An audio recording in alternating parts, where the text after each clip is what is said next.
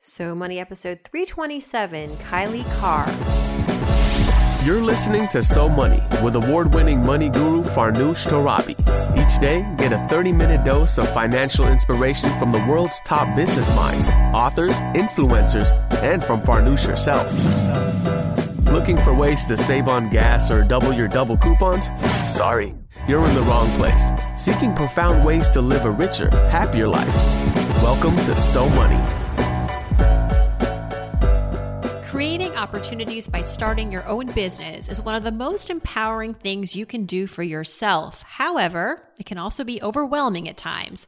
The secret to getting more done isn't about finding more time, but rather finding the right tools. Our friends at FreshBooks couldn't agree more.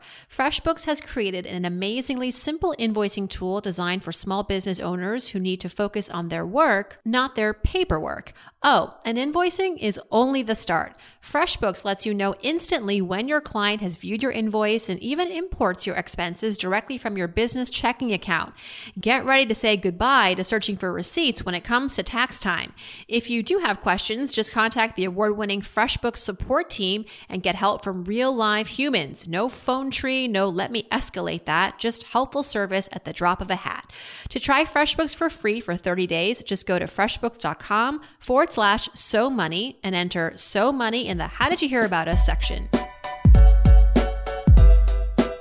Welcome back to So Money, everyone. I'm your host, Farnoosh Torabi. Thanks for coming back. It's the new year, and today we have a guest focused on helping you look, lead, and live your best life. Kylie Carr is here. She is a sought after speaker who advises C level executives and successful entrepreneurs, particularly women, on their image, presence, and personal brand, and how to be a compelling force within their organization, how to really stand out. Kylie has recently created the Power Presence Toolkit, where she walks you through four steps to create a stronger personal brand. We're going to talk through some of that on the show. She's also the host of the podcast, very popular podcast, Beyond the Business Suit. It uncovers the secret weapons, as she says, of successful women. Kylie also holds an MBA from the Kellogg School of Management at Northwestern. With Kylie, I was interested to learn because she went through this understanding that there's more out there for you to achieve. You're at a job that you like, you don't love it, it's not fulfilling. How do you go after what it is that you actually want? How do you identify what it is that you want and make that transition? She shares her journey and lessons learned. We talk about frequent mistakes when we are trying to create our personal brand. And oh, yes, the time Oprah Winfrey grabbed her breasts. Here is Kylie Carr. Kylie Carr, welcome to So Money, my friend. Happy New Year. Lots in store for you in 2016, including a little bambino. Yes, I'm so excited to be here, Farnoosh. Thank you so much for having me on So Money. How are you feeling? Feeling really good.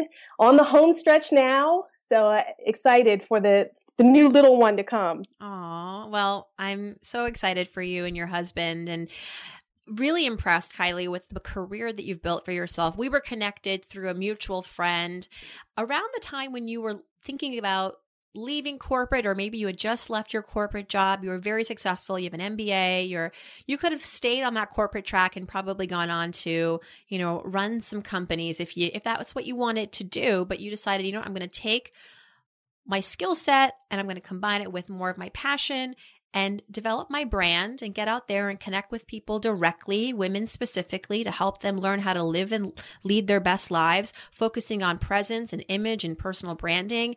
And you did it. You are doing it. You are growing. And it's like every time we connect, I talk to you over here and there. It's like always something new, always something more exciting, a new speaking engagement, a new product.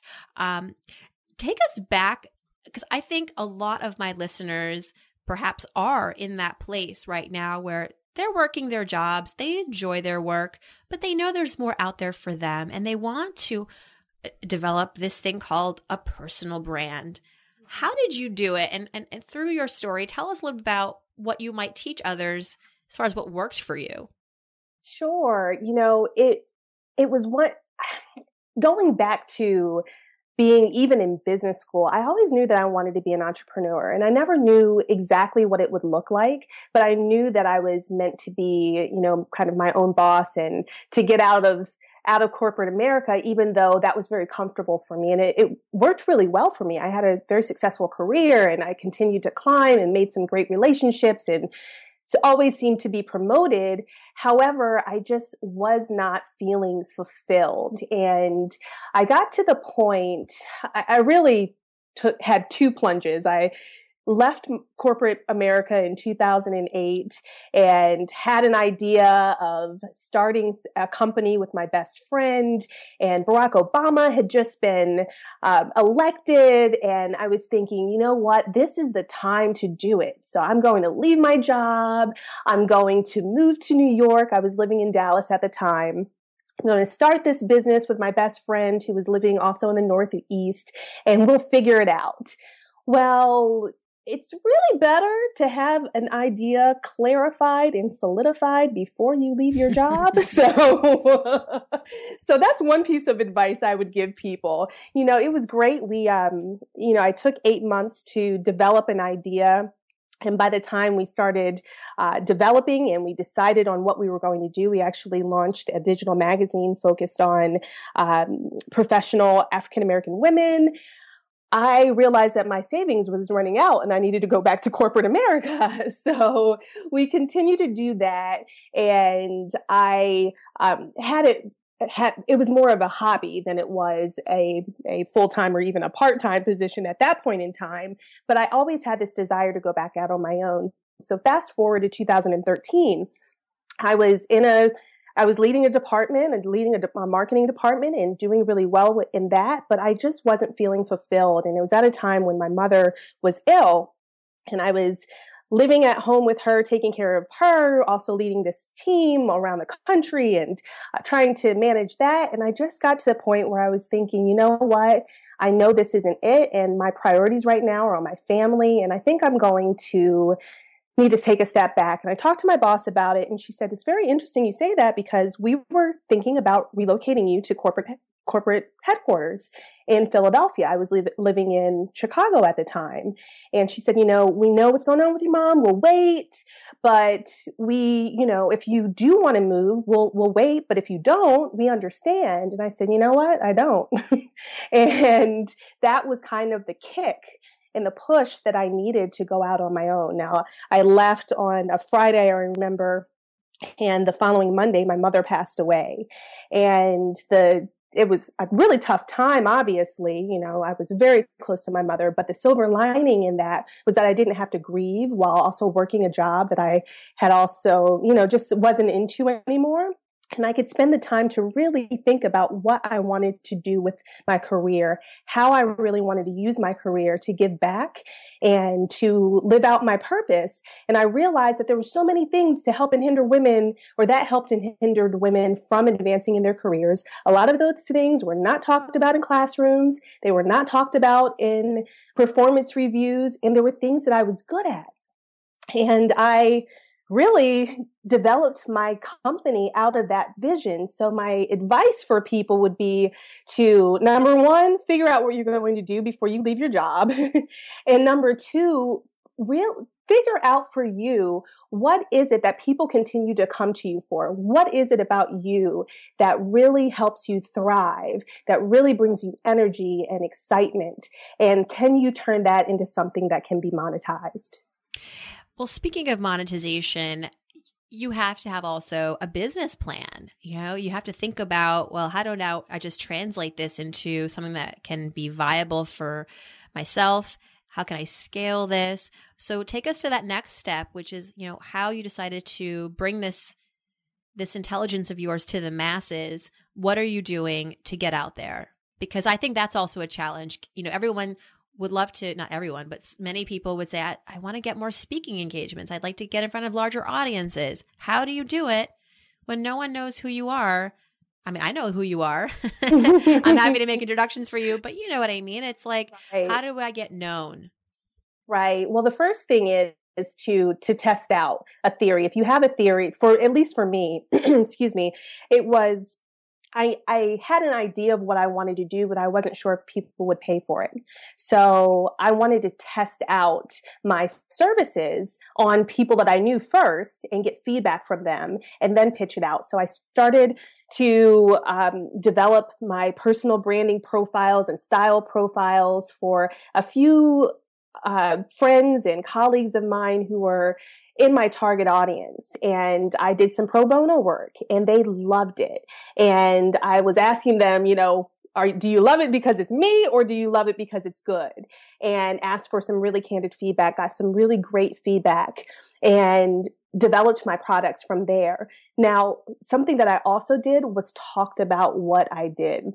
I think sometimes it's really difficult, especially for someone who has been in corporate America and has had a successful career and identi- identity tied to your corporate persona, if you will, to do something very different. So for me, that meant that I had to change my LinkedIn profile.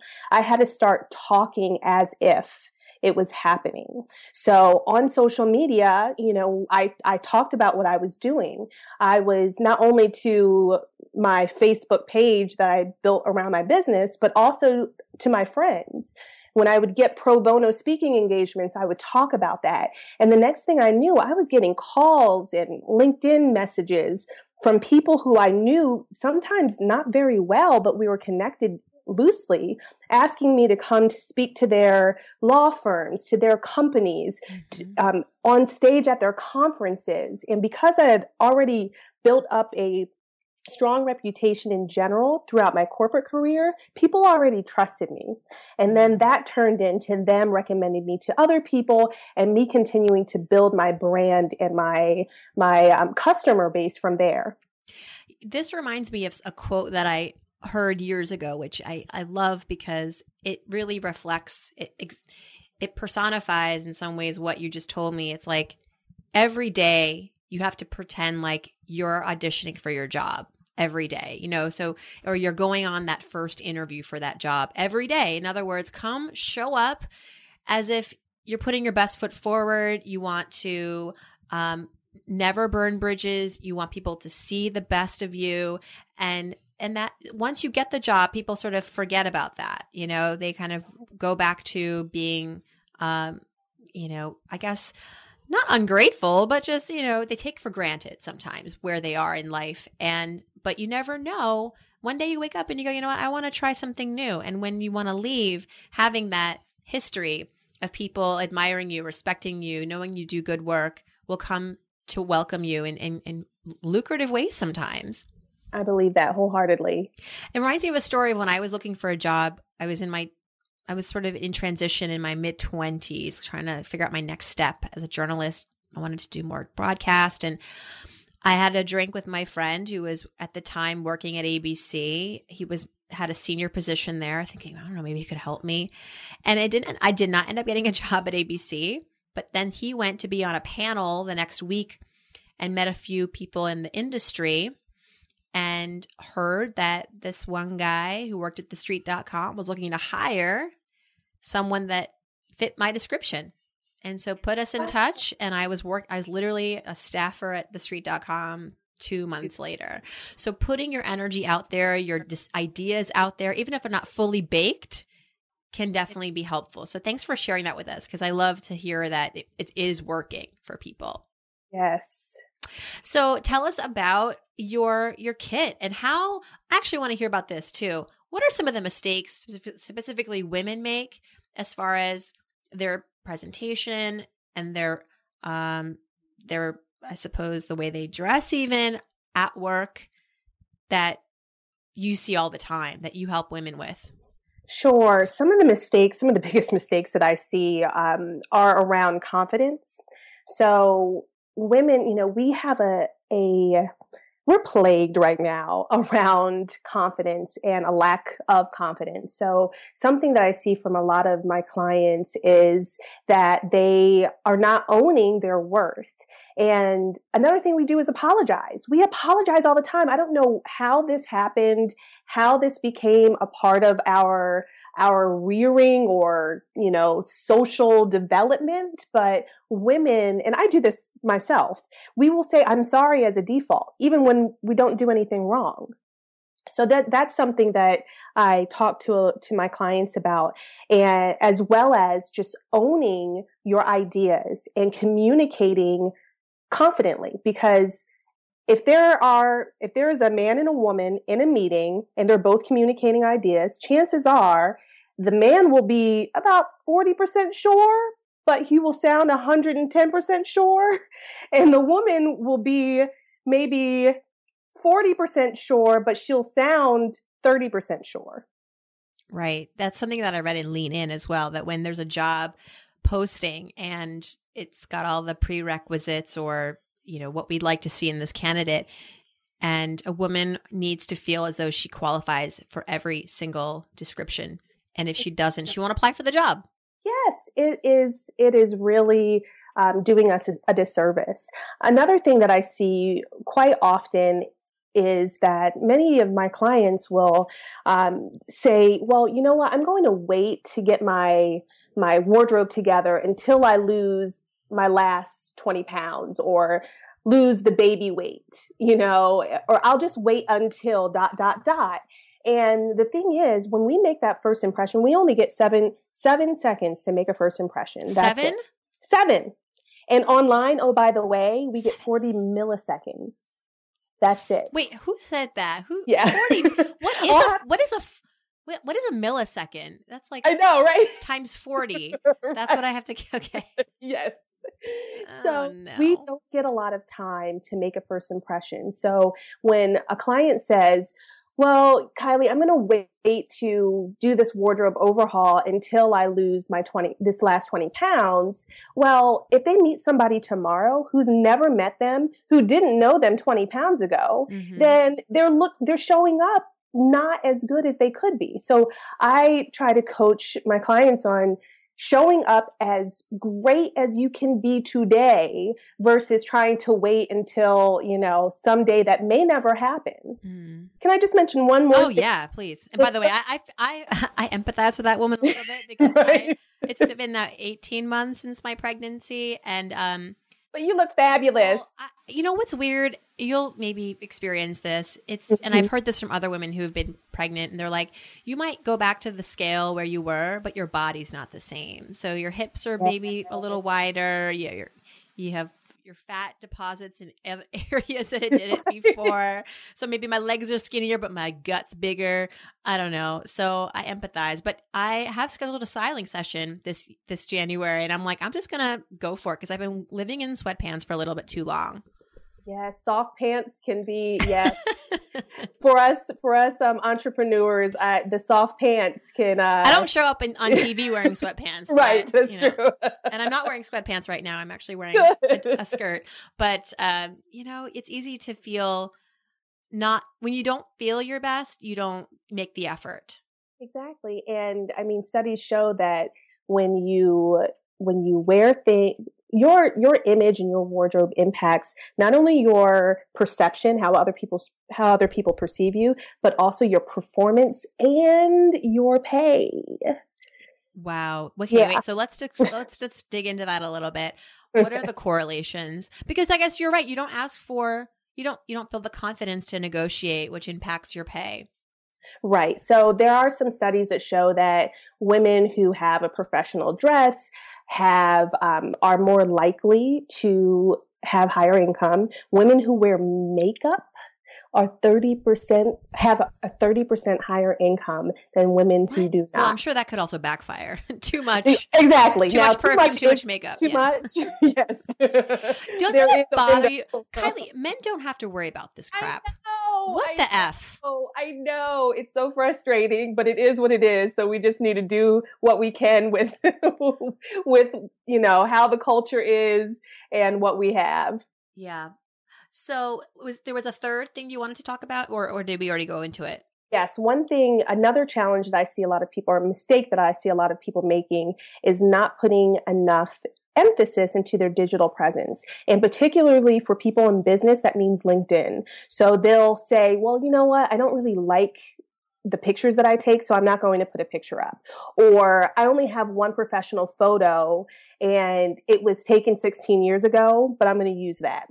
Or I think I look really cute in this picture. And even though I'm leaning in and I cropped it out, I'm going to use that as my my LinkedIn photo. Mm-hmm. And like I said, you only get 40 milliseconds to make a first impression. 40 milliseconds. Yes. So when someone, you may be, you know, being considered for a position that a recruiter came across your page, you may not even know you're being considered, but that door is closed before you even knew it was open because of how you presented yourself on your LinkedIn profile. Yikes. So Power Presence Toolkit is your latest and greatest, and it's yeah. walking through four steps to create a stronger personal brand. I love it what's been what have you learned through this process that you didn't know before you didn't realize before because i'm sure you come to this with a with a set a set of expectations and you know what your advice is going to be but then you learn maybe there's right. a few things that you should be reiterating or that you discover is a need that people need to know about Sure. A couple of things come to mind. One is what I talked about earlier, which is the, the role of confidence and how much it impacts women in business and women in leadership, particularly. Another study that I came across was with 60,000 executives. And within this study, they showed that women outranked uh, men, women leaders, women executives, female executives, outranked men on almost every criterion except for confidence. Mm. So this is impacting women's ability to to climb in their careers. Another thing was this area around how your dress impacts your performance, which I think is so fascinating. There have been a couple of studies out there, including one at Northwestern University, which is, they call it the white lab coat study, and it was back in 2012. And basically they found that in one uh, experiment, they had two groups. One group had to wear white lab coats and another one had to wear their plain clothes or their street clothes, whatever they showed up in, and they found that those who wore the white lab coat performed 50% better than those who wore their street clothes. Wow. Yes. And they did this again, this time with three groups. One group with the white lab coats, another group that had white coats that were the same white coats, but they were told it was, they were painter's coats. And the third group was um, had their plain clothes on, but they had to look at a, a white lab coat before taking in the test. And again, those who wore the white lab coats performed better than the other two groups. So that was just so fascinating mm. to me. Hmm. And it really helped me even further. It just helped further reinforce what I had already felt and seen in my work with my clients that your wardrobe absolutely impacts how well you do in your job. Time for a quick break to put the spotlight on one of our sponsors today, Wealthfront. Wealthfront is the most tax efficient, low cost, hassle free way to invest. Now, many of you I know are interested in simplifying your investment strategy. You want to reduce fees, you want to work with a service that you trust, and Wealthfront delivers. It builds and manages your personalized, globally diversified portfolio. To open an account, the minimum is just $500, and that gets you a periodically rebalanced, diversified portfolio of low cost index funds.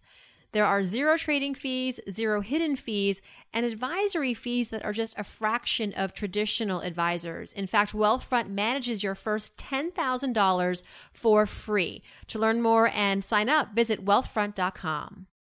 Demonstrating confidence, Kylie, at work or, or anywhere, sometimes I feel it doesn't work the same for women as it does for men. And that's unfortunate because sometimes you get characterized, mischaracterized as someone who is difficult to work with or the B word. Mm-hmm. Um, how do you reconcile that? So we want women to be more confident. How do you exercise that? You can't do it like a guy because right. it it doesn't bode well for you. So what are the what what is the recipe for displaying confidence in such a way that wins for you and wins for everybody? I think one thing, one advantage that we do have as women is that we are by nature, many of us, not all of us, but many of us by nature are very empathetic. And I think by having that empathy and not losing that empathetic nature that many of us have, we can still be confident, but that confidence does not translate to cockiness or to aggressiveness by other people because we, we can, be powerful.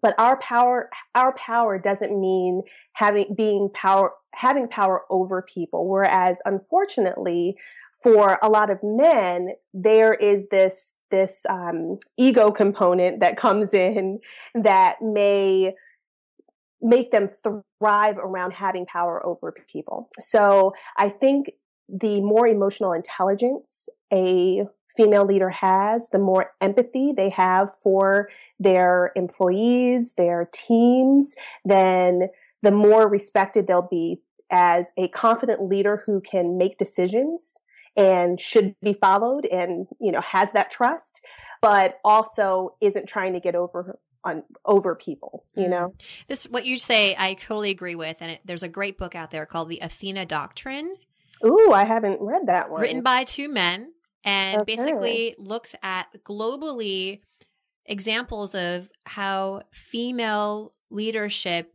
is is a winning formula for politics, for industry, for business, for um, households to thrive. That we need to, and they outlaw, they kind of they divide the book, I think, based on kind of some of these traits that you talk about empathy and communication and multitasking and all the things that are generally inherent to women that we need to really uh, appreciate and and they show clear examples of how when that is used when that is exercised everybody mm-hmm. wins. So that's encouraging. So athena doctrine is something that i actually read a little bit to prepare for my book when she makes more. It's it's, it's very empowering and all, everyone should read it. So I'll um, definitely um, check that out. All right, let's talk a little about money and Kylie. Okay. Okay. This is a money. this is the So Money Show. That's right. In case anyone forgot. Um, what's your money mantra? My money mantra. You know, I don't know if I have an actual mantra, but I like three things come to mind. One, when you're doing something that you're gifted to do, it won't feel like work and the money will come. Two, if you are not showing your best self, you're leaving money on the table. I just talked about how, you know, with, if you're not doing the right things, you may not be getting the income that you should. And then three, women need to ask. We don't negotiate enough, and you know this very well. Yes. So we we need to ask. And of course, how you ask there's a science to that too. There's an art right. to that, you know. Right. Mm-hmm. We and if we're not going to get into it because it's a whole show, and we listen to Lea Goldman's episode, folks. She's, I heard it. Yeah, executive yes. editor Marie Claire, and um, I've written about this, and Barbara Stanny talks about this in her podcast. So I, I encourage you to go through those archives and um, and read it. So uh, tell me now a money memory. Um, growing up, you grew up in Chicago or Atlanta? Grew up kind of all over. All kind of all over because you, yes, I, I, I, your family's a little bit all over. So I'm curious to know, Kylie, what was your exposure to money issues as a kid growing up? What's one pivotal memory? What did what happened? What did you experience, and what was the lesson? Um, the the challenge is that there money wasn't talked about very often. Um, however, and you I were curious about it, so you know, I I don't know if I was curious or not. We didn't really want for much. You know, my parents were divorced when I was very young. I was about two and a half. And my, my father was always in my life, although he lived in a different state. And my mother went back to school to get her master's degree so that she could have a better life for my brother and me. She had been a, a, teacher and knew that that salary wasn't going to be enough for what she wanted to provide for us. So I guess that's a part of it. But, but one money memory that does come to mind is that later in life, and maybe, I don't know, maybe when I was a teenager, my mother mentioned that when she and my father uh, got divorced and she was you know struggling financially, she sold things like the backs of her 14 karat gold earrings and she, you know, pawned things in order to have some, some more cash so that she could provide for us. So that did show me just the sacrifices that she made and now that I'm going to be a mother, you know, I I have so much more respect for my mom and the sacrifices she made um, in her career and you know throughout our lives to make sure that we had a great life. It's the baby effect, Kylie. The yeah, baby effect. You have a, you have a kid and suddenly your whole. I have these thoughts like six times a day, which is like if I lost everything, uh, I think I could get it back together. I, I I'd have to yeah. And I would do whatever. I, I, I, hey, I have no shame. I'll go and clean people's houses. I'll go and um I'll write, you know, commercial songs. I'll like whatever. I'll I'll dance, I'll skit, you know. Um I will do whatever it takes because I and I also feel it the same way and you'll feel you probably already feel this way is like you suddenly there's this accountability in facing you that didn't face you before, which is like you're accountable to your kids. Right. You want to be able to provide a future for them that in some ways is better than yours. Right. And not that you want to like spoil them or make life too easy for them, but you want to be able to pass on your wealth. And so how do you do that? How do you protect that? So that's a conversation in your head too that hopefully you're having it with your husband and your financial partner as well, a financial advisor as well. Already thinking about that. yeah. Uh, so, failure. I'm sure this comes up a lot when you're coaching your clients. It's a big part of who we are, our experiences, our challenges, our failures. What's a financial failure, Kailei, that you experienced, and how did you overcome it? I haven't had any huge financial failures. However, I had some bad decisions and one was just in college, you know, going to college. And since we didn't talk about money a lot in the household, I, I had no idea how much, you know, my, both of my parents actually have impec- impeccable credit and they never really talked to me about credit cards and that you shouldn't get a credit card when you go to college because you don't have a job. you know, work study isn't going to pay for it. so I got a credit card that I had no business getting and I never racked up a lot of debt. I'm pretty conservative when it comes to spending, but I charged more than I could afford for sure. And that just haunted me for for longer than it needed to. So you graduated with debt. How much debt was there? I mean, definitely under two thousand dollars. Um, and that, and I paid it off, maybe even less than that, but it was more than I could afford. it yeah. was definitely more than I could afford. It's all relative. Absolutely. Exactly. You have no money. $2,000 is a lot of money. right. Right.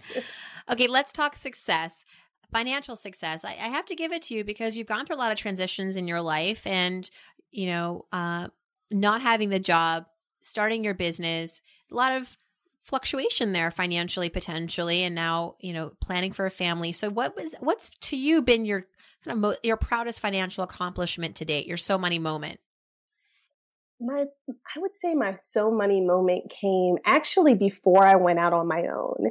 And it was when I was in business school and it actually ties to negotiating. I had a couple of offers coming out of business school and I you know, I kept hearing that women don't negotiate enough. And the offer that I wanted to take was in Dallas and I actually was fine with the salary. The salary was better than I expected.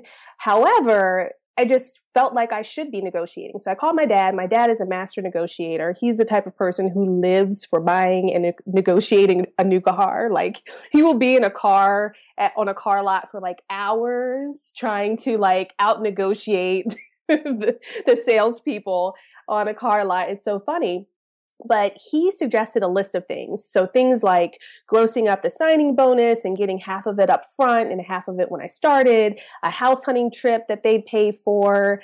Um, at the time, I had a, a property in Atlanta that I was renting out that I wanted to sell. So my dad suggested that I ask them to pay for all of those costs associated with the selling of the house more vacation, um, and a couple of other things. I, I can't remember everything, but I, I felt like there was absolutely no way that I should ask for all of that. And I knew that if I did, they would just rescind the offer and be like, this, this girl is just crazy.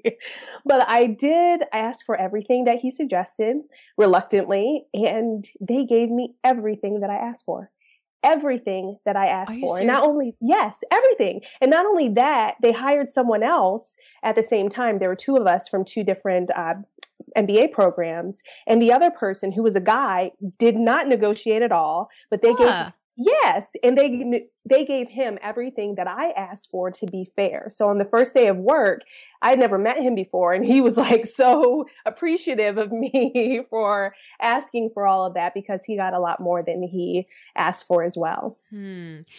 Oh, I think the tip, one of the tips there, if I've heard it correctly now, is it was the timing too. You knew they wanted you.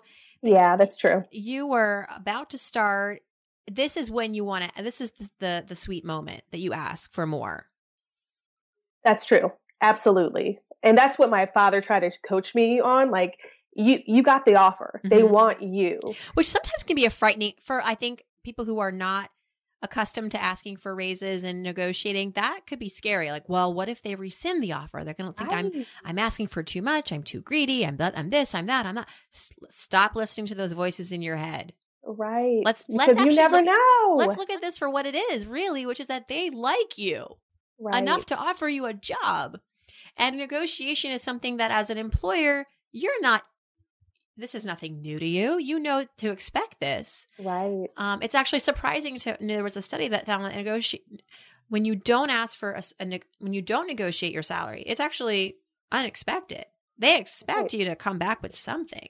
Exactly. So use that to your advantage. Great, great story. Let's talk about first Oprah, then habits. yes.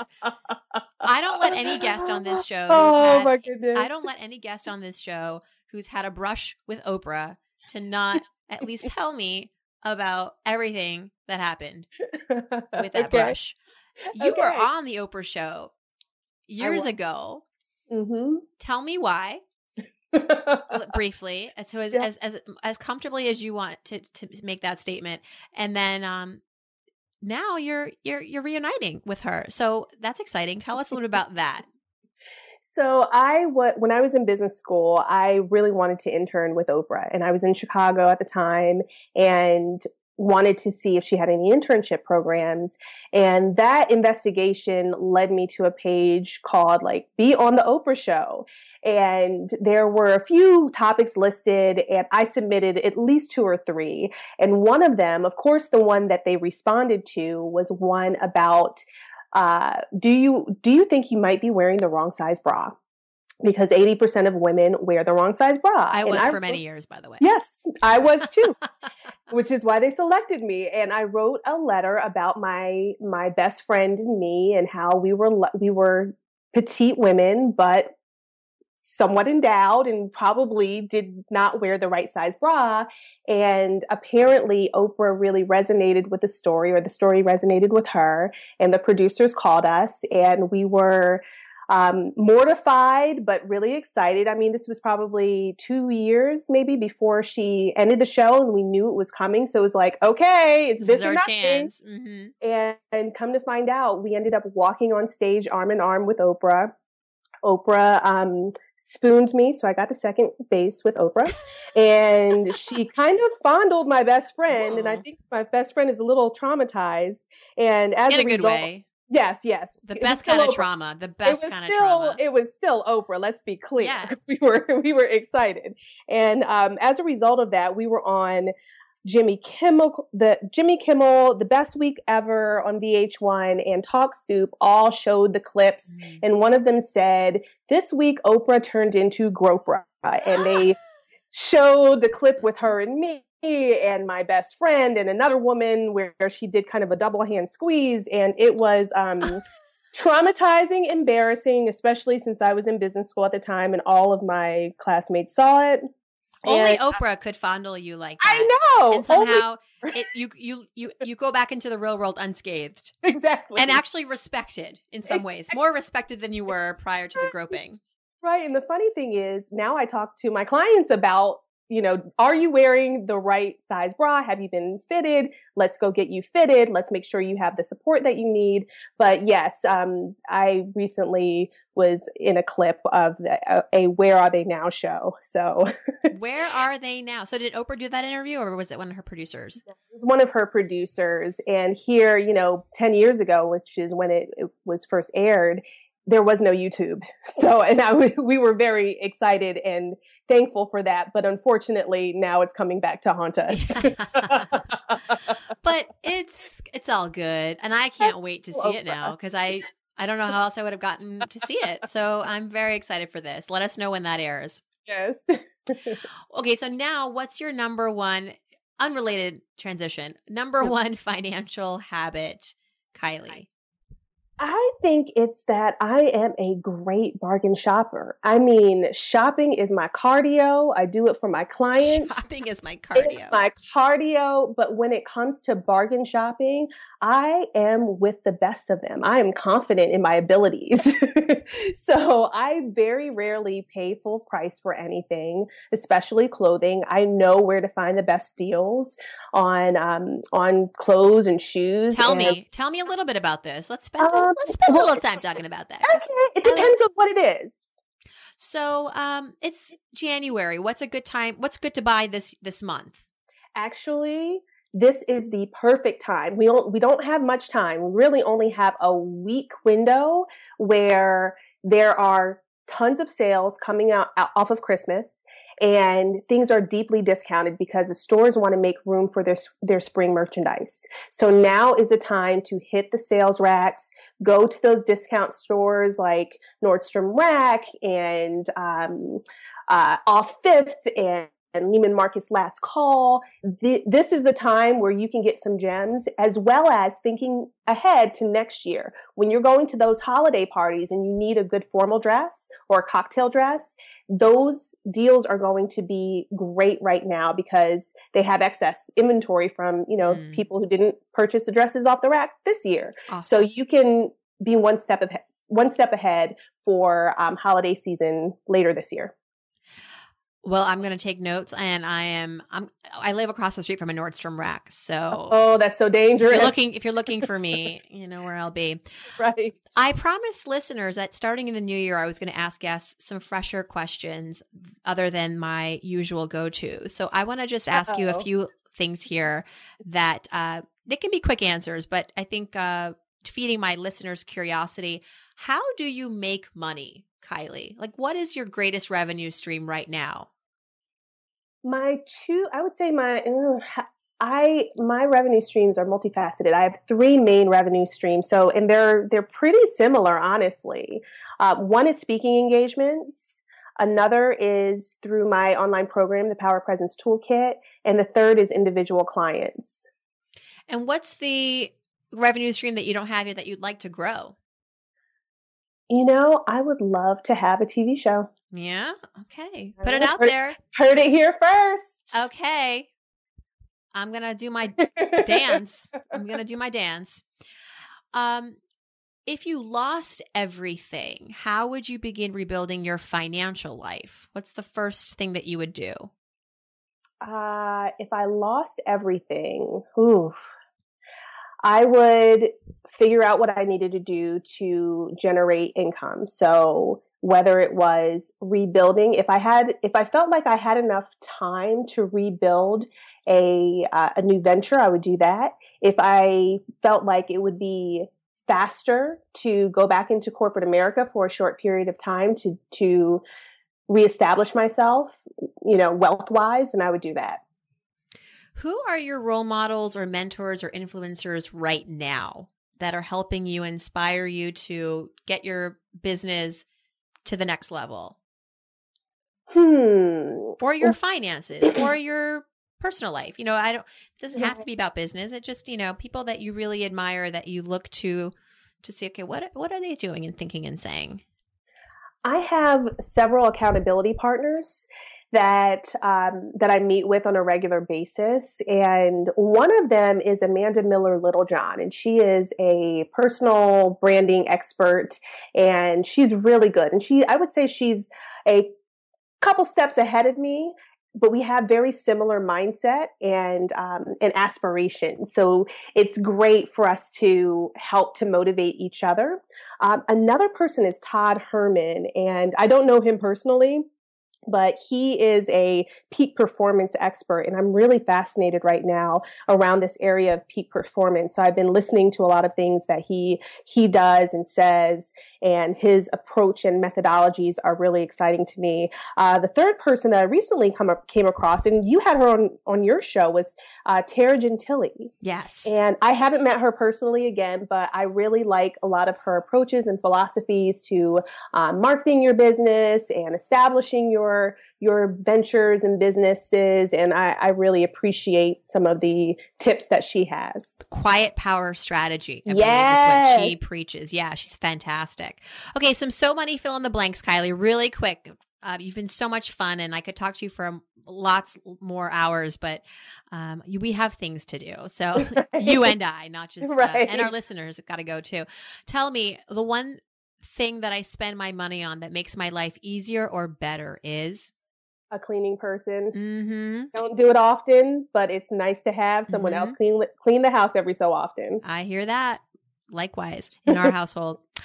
One thing I wish I had learned about money growing up is good money management and financial wellness. You know, like I mentioned, my parents had such great financial habits, but they didn't talk to us about them. So, you know, I wish I would have had more insight into the behaviors because I mm-hmm. did not learn a lot of those until later in life. Yeah. When I donate, I like to give to blank because my mother's scholarship because it's it's a part of her legacy. So Where's my mom, the scholarship? It's at Benedictine University, which is the university where she got her PhD, and it's an annual scholarship that she started about a little bit over 10 years ago and it's awarded to an African American student from the inner city, city in financial need. And since my mom passed away in 2013, my brothers and I are looking to turn it into an endowment so it will live on. Mm. But I also have dreams of starting another scholarship in her honor that's university agnostic. I love that. Your mom is looking down. She's so proud of you. Yeah, she was an amazing woman oh. for sure. Okay. And last but not least, Kailei, I'm so money because. I am so money because I inspire women to step into their power and show their best selves to the world. I love it. And listeners, a little uh, cute story about Kailei. So she, you and I were at Podcast Movement, right? Yes. I introduced you to Erin Smith, who has been on this podcast. And what did Erin tell you? She said something like, "Oh, I love your energy." Yeah, Erin, Erin was blown away, and I am too. And I think I take it for granted sometimes because I, I, we see each other. We have, we used to see each other a little bit, and we talk frequently. But it's nice to be reminded, and it's so true. You have a spark and an energy, a presence that is, um, that is unique, and I love you for it. And it is a gift. So keep on trekking, keep on shining, keep on doing your your thing, your jam, because um, the world needs it. Kailei Carr, thank you so much. Thank you, Farnoosh. And you inspire me so much, so, so much. So keep on doing what you're doing and keep shining on. I'll do it for you, Kailei. Thank you. Happy New Year. Happy New Year to you too. That's a wrap. If you'd like to learn more about Kailei, her website is Kailei Carr. Now, I'm going to spell this for you because it's unique. It's K A I L E I C A R R dot com. You can also follow her on Twitter at Kailei Carr. K A I L E I C A R R. Of course, if you didn't have a pen or pencil, hop over to SoMoneyPodcast.com. We've got all this information there as well as the links. And you can leave a comment for this podcast episode. You can also download the episode. And really fun when you're at So Money Podcast, you can connect with me. Click on Ask Farnoosh and send me your question for our Friday episodes. Thanks so much for tuning in, everyone. Happy New Year. Great start to the new year. Hope to see you back here tomorrow in the the meantime, hope your day so money.